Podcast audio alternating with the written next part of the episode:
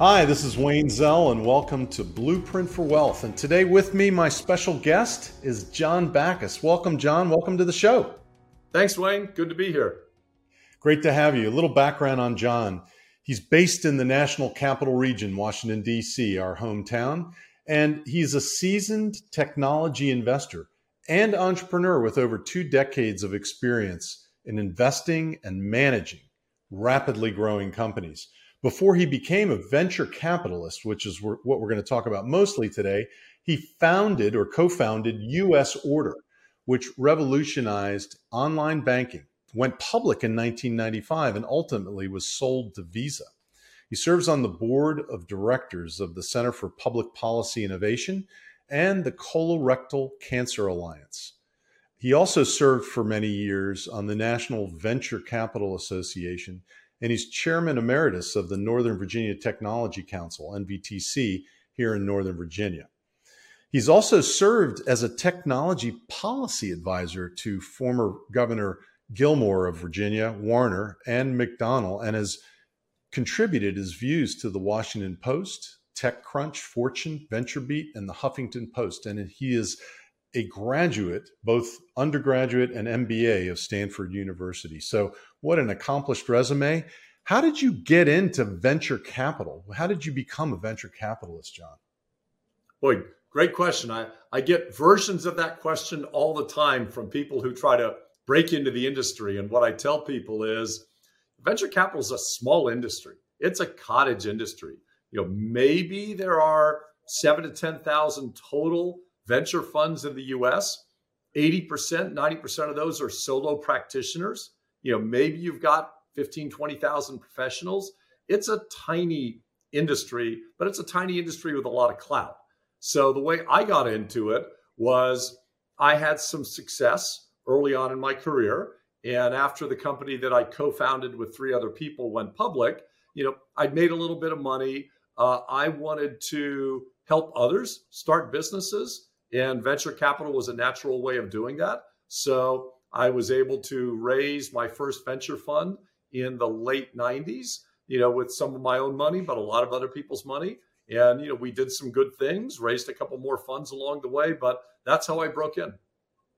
Awesome. Now, you were on the West Coast for most of the beginning of your life and career. What brought you to the East Coast? I got acquired. so, you know, yeah, sometimes you can choose where you move. Sometimes, you know, you choose to get moved and you, you can either go with it or you don't. And I, uh, uh, I went to Stanford undergrad in business school, as you talked about. I worked at Bain and Company early on in the California office, not the Boston office. And then when Bain Capital was getting uh, getting up and running off the ground, I was plucked out of the consulting ranks and plopped into their first company, which was a tiny little airline in Salt Lake City, Utah, that basically we couldn't talk about it at the time. Basically, it supported the stealth program. We flew pilots and mechanics and other people up to a secret place in the desert where they were testing all of these long before they got unveiled to the public. And uh, we built that company up from 5 million to 50 million in a couple of years. We sold it. Mm-hmm. Uh, we actually sold it to a company called World Airways, which had moved its headquarters sure. back to Virginia. And so I moved back to Virginia with the acquisition, and I've been here ever since. So, what, what, how would you distinguish the East Coast VC world from the West Coast VC world? Uh, you know, it's uh, it's an obvious question. I expect an obvious answer, but maybe I'll get surprised. Well, you know, there are fewer of us on the East Coast, and we are much less concentrated. You know, I would say on the West Coast, you've got ninety percent of all of the VCs are in a couple of zip codes between San Jose and San Francisco. You got a sprinkling in LA and San Diego and you know and Seattle and a little bit in between. But you know most of them are it's highly concentrated. You know you can't go to a golf course and not see a VC anywhere in, in the Bay Area. Here it's a bit more of a unique profession. You know there are probably maybe 100 people that do what I do in the greater Washington area. I mean, could be 50, could be 150, but it's not thousands. Whereas in the valley, there are literally probably 10,000 people in a couple of zip codes. So, wow. you know, there's just a lot fewer of us. Is that does that mean does that equate to many more opportunities for venture capital in the Bay Area as opposed to here? Uh, so I think, you know, uh, firms and people follow the activity. Historically, 90% of venture money was deployed in Northern California, Boston, and New York. The other right. 10% was deployed everywhere else in the country. The greater Washington area is a top 10 place for startups to receive venture capital, but we receive one hundredth of the dollars that are deployed annually in Silicon Valley. So even though we're top 10, you know, we're a distant, you know, seven or eight compared to number one. So, you know, on a per capita basis, the deal flow is probably similar. When you look at what I mean per capita, I mean number of entrepreneurs per VC or per dollar. But venture capital is also something that, unless you're at the very, very startup earliest stages of venture capital, capital is agnostic. Capital is everywhere. You know, capital doesn't have to be in your backyard. It does if you're brand new and starting a business because you're going to need some hands on help. But as the business grows, you can get capital from anywhere. Got it. Now you're you've started a new fund or a, a, a, an additional fund called Proof. Tell us a little bit about Proof's focus, its uh, its mission, and the types of portfolio companies that you're investing in in Proof.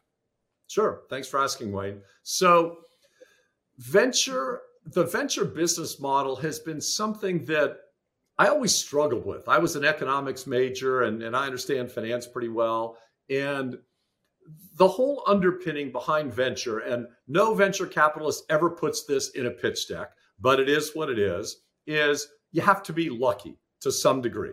And Professor Josh Lerner, who runs the private uh, private equity venture capital program at Harvard Business School, proved out the 80-20 rule in venture.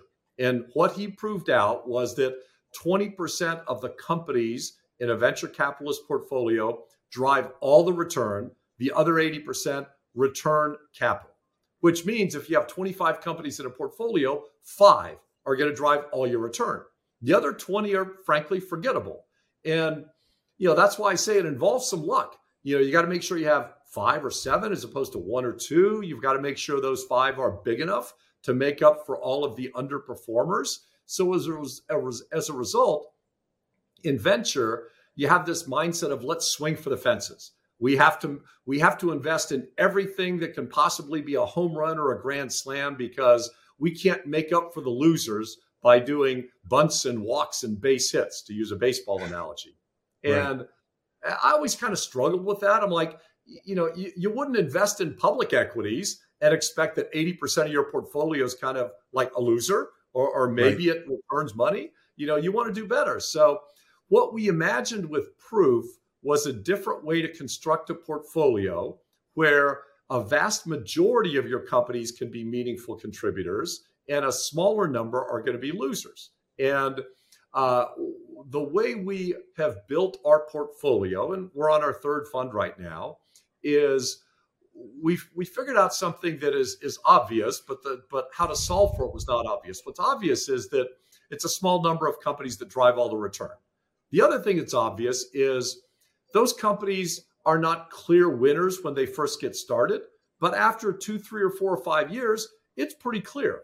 Facebook, for example, in its third round of financing, had 13 different funds putting term sheets down to lead the financing round. One wow. new firm was able to make that investment. The other 12 were sitting left on the sidelines. What we figured out was the trick is not trying to guess which one's going to be a big winner when it first starts up. The trick to solve is how do you get access to those great companies when they're a little bit more obvious? And how do you get in when everyone's competing to get in? So that was our angle. And the way we solved that was we said, let's work with the little venture groups that wrote those first checks that have the legal right to put more money into it. It's an anti dilution right called the pro rata right.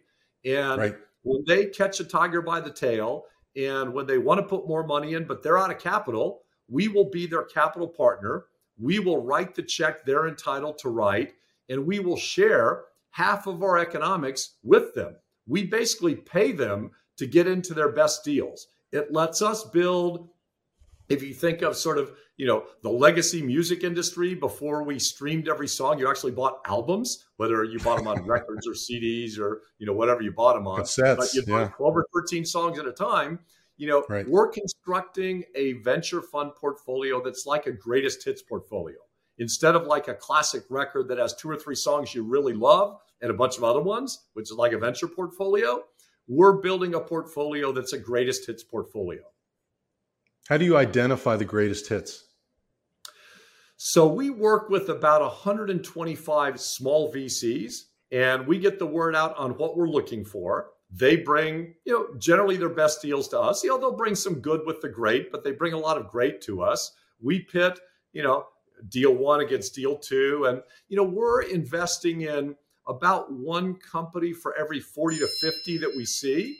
And uh, what we do is you know every, every 40 to 50 we see we winnow it down we probably talk about 20 in investment committee and we end okay. up investing in one of them wow that's a really small percentage of the number of companies that you see and and what are the criterion that you're using that says that one out of the 40 is the one that yep. we want so we look at things through through two lenses lens number okay. one is is it a great company for us, a great company has a couple of characteristics. Number one, it's a real business. So we're looking for what's called product market fit, meaning it's got a working product that is selling to paying customers. Okay. Number two, we're looking for a company that is number one or number two in its category. What you learn in venture is that the top two companies get 80 to 90% of the, the market value creation of the business, and the rest split the remainder. The third thing we're looking for is high growth. We're looking for companies growing 100% plus a year. That's a high bar, but high growth also provides valuation insurance. You know, when the markets wobble or go down like they have in the last nine months, you know, if the business doubles in size and the market's down by a third, you're going to be just fine. And then the fourth thing we look for on the company is fundamentally good business metrics. You know, we want to understand what's the cost to acquire a customer? How quickly do you pay that back? What's the lifetime value of a customer? How much cash does the business have? You know, will it get profitable on the cash that it has? Those four things define for us is it a good business? The second side is is it a good investment? And we do something pretty unique here. Uh, obviously, we look at what's the valuation relative to public comps. A lot of people haven't done that in the last few years, and the public comps were a little out of whack. Uh, right. But we also want to look at who's leading the financing round. We want a top brand name firm, you know, whether it's a strategic like QED in our backyard or a brand name on Sandhill Road like Andreessen Horowitz or Sequoia. We want a brand name leading the round, giving the guidance in the boardroom. And then the, the last thing we look for on the investor side is we want to look at competed deals. We want to invest in companies that have those three, four, five, six term sheets. We don't invest in companies that are working the phones trying to raise money. So Got it. you know, it's, it's sort of like you know, you, you you know, the bank wants to lend you money when you don't need the money. We want to invest in companies that are turning away money. So that that's what we look for. The um, the the effect of this uh, of this process that you've built. How has that fared for Proof One and Proof Two? How how have those funds uh, yes, done it's, it's been great. You know, we're we modeled the portfolio out at sort of seventy percent winners, thirty percent. You know, I, I hate to say losers, but you know, companies that that don't meet our expectations. Right now, we're running about ninety percent winners and about ten percent underperformers. So it's working out better than we thought. This year, uh, this is this was kind of a shocker to us this year, which has been a you know a pretty bad year in the public markets and a bad year in private markets as well, we have nine companies that have raised outside financing at a higher price than they did in the years before, against wow. only two companies that have raised money at a lower price. So you know, nine for 11 that have gone back to the market is a pretty good ratio. And it's a heck of a lot better than my private stock, my public stock portfolio. No, mine too. The um, the VC market as a whole, the private equity market as a whole, where do you see it headed in 2022, the rest of 2022, and then obviously ahead in 2023? do you have any any prognostications or feelings about where where we might be headed, sure. particularly if there's a recession? Uh, yeah, uh, we do, and uh, I'll preface it by saying, you know, I lived through the 2000 correction as a venture capitalist. I lived through 2008 as a venture capitalist. To pause for a moment, there's kind of a scary thought, which is any VC under 40 has never lived through a correction. That's kind of scary to think about because the last one was 14 years ago. Uh, so uh, the past isn't a perfect predictor of the future, but it tends to give you patterns that if you pay attention, you can pay attention to. Uh, we believe that what's happening and what will continue to happen is a dispersion in the companies. And you're going to have a small group of companies, you know, call it the best of the best, that will be able to raise money at up round prices at a higher price because everyone wants to get into them. You know, and uh, in times of uncertainty, you want safety, and safety is in the best companies. And I think that's part of the reason we have so many markups in our portfolio is we have that greatest hits portfolio of a lot of great companies. On the other extreme, you're going to have companies that, uh, you know, really are struggling, and those companies just are not going to raise more money, and that's good for the ecosystem. That's healthy. You know, you need to have you know you need just like every forest needs to you know get rid of its undergrowth you know we need to get rid of a lot of companies in the ecosystem that were funded that maybe shouldn't have been or that have struggled. So we'll probably have 20% of the companies out there in the next couple of years that just aren't going to make it. And then in the sure. middle you've got the vast majority. The middle is going to break into two groups. Number first group is those companies that have to raise money that are out of cash and the second group is those that don't need money the ones that don't need money, this is a non event for them. You know, if they've got four years of cash, they're going to sail right through this. The companies that need to raise money, they're going to hope for a flat round, and many of them are going to see down rounds. Doesn't mean the company's right. underperforming. It means that the last money they raised was frankly overvalued.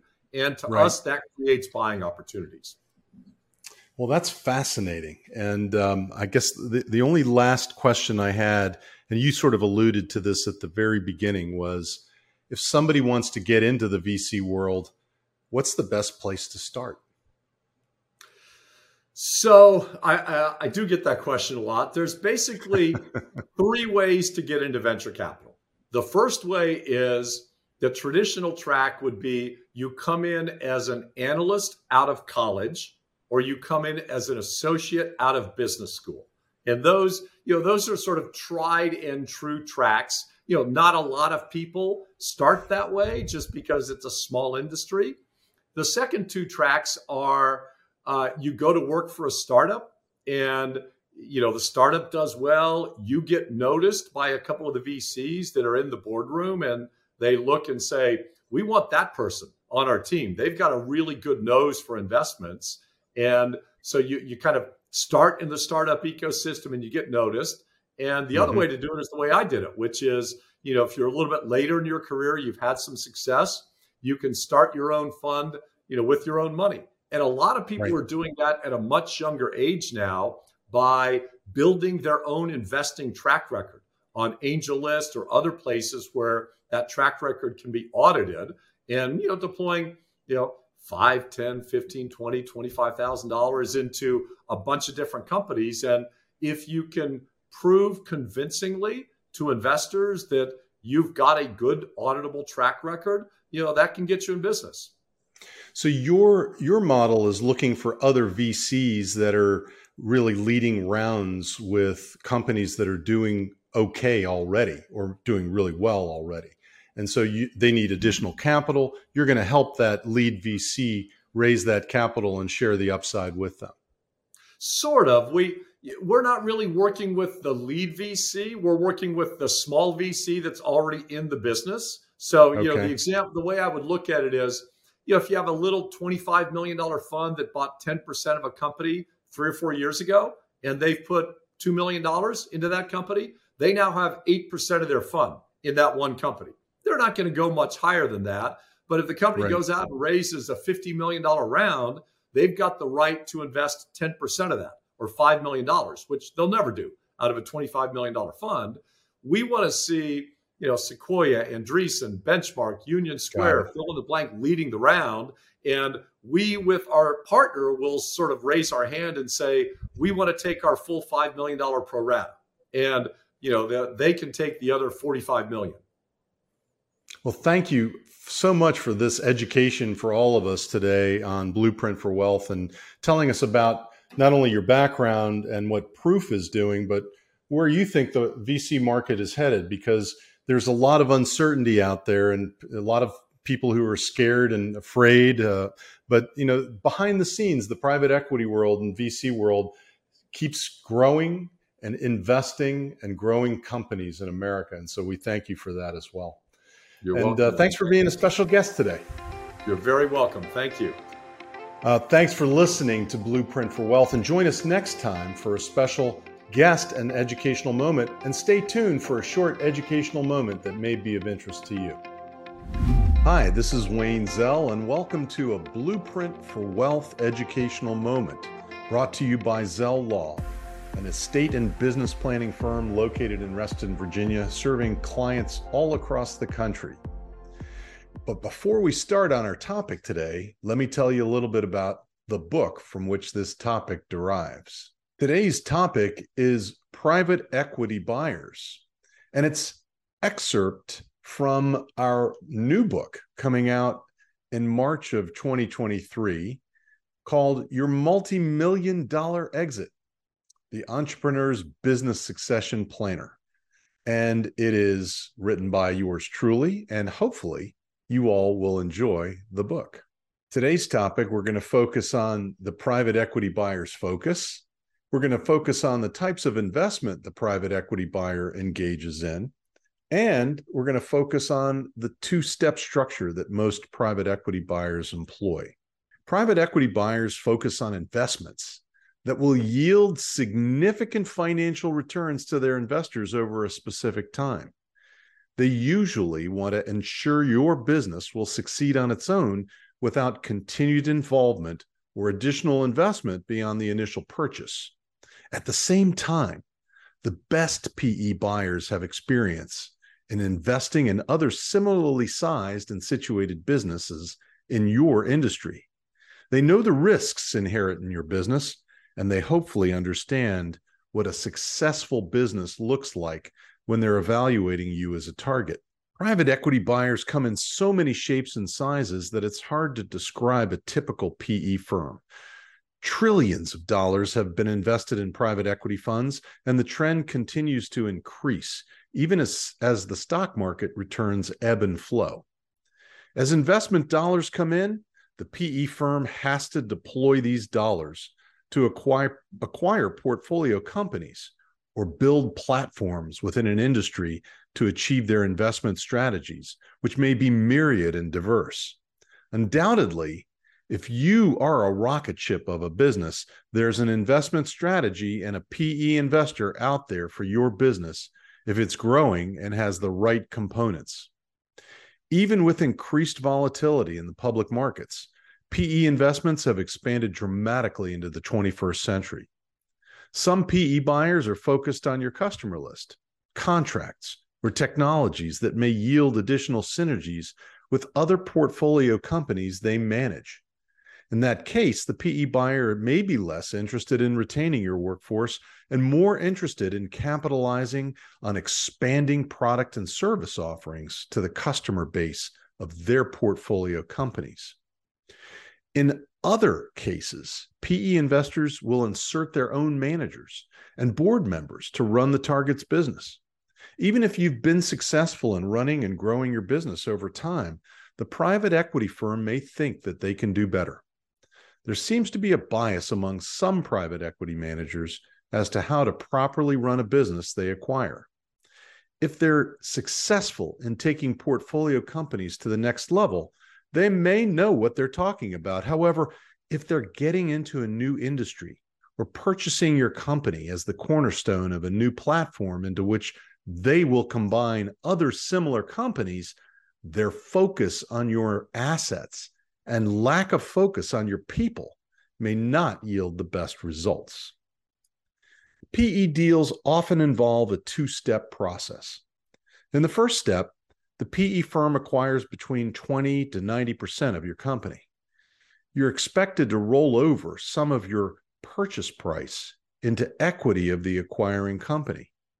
The structures of these transactions can be very complex, but the outcome generally is the same. If you're going to accept a stake in the buyer's business, you need to ask whether and when you're going to be able to sell that stake to re- reap the benefits of the rollover equity portion of the transaction. Private equity buyers want to hold on to your business and grow it until they achieve a certain return on investment they've promised their investors. Here's an example.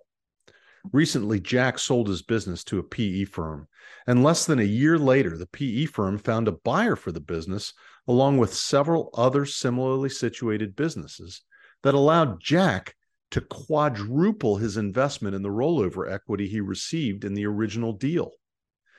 Either the original sale price was too low, and Jack should have been more careful in deciding on the original sale price, or the PE firm was able to unleash or reveal additional value to a potential buyer that resulted in benefits not only to the PE firm, but obviously to the rollover investors, including Jack. And not all deals end this way.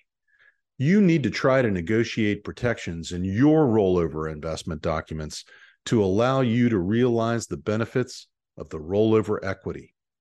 There's plenty of PE funding available to fuel acquisitions and investments. If the economy turns down dramatically as it did in 2008 and 2009, then multiples will drop and the availability of businesses to be sold at high multiples will decline. Nonetheless, sellers still may be willing to sell their businesses even at lower values. The question will be whether the PE buyer or investor is the right exit for you.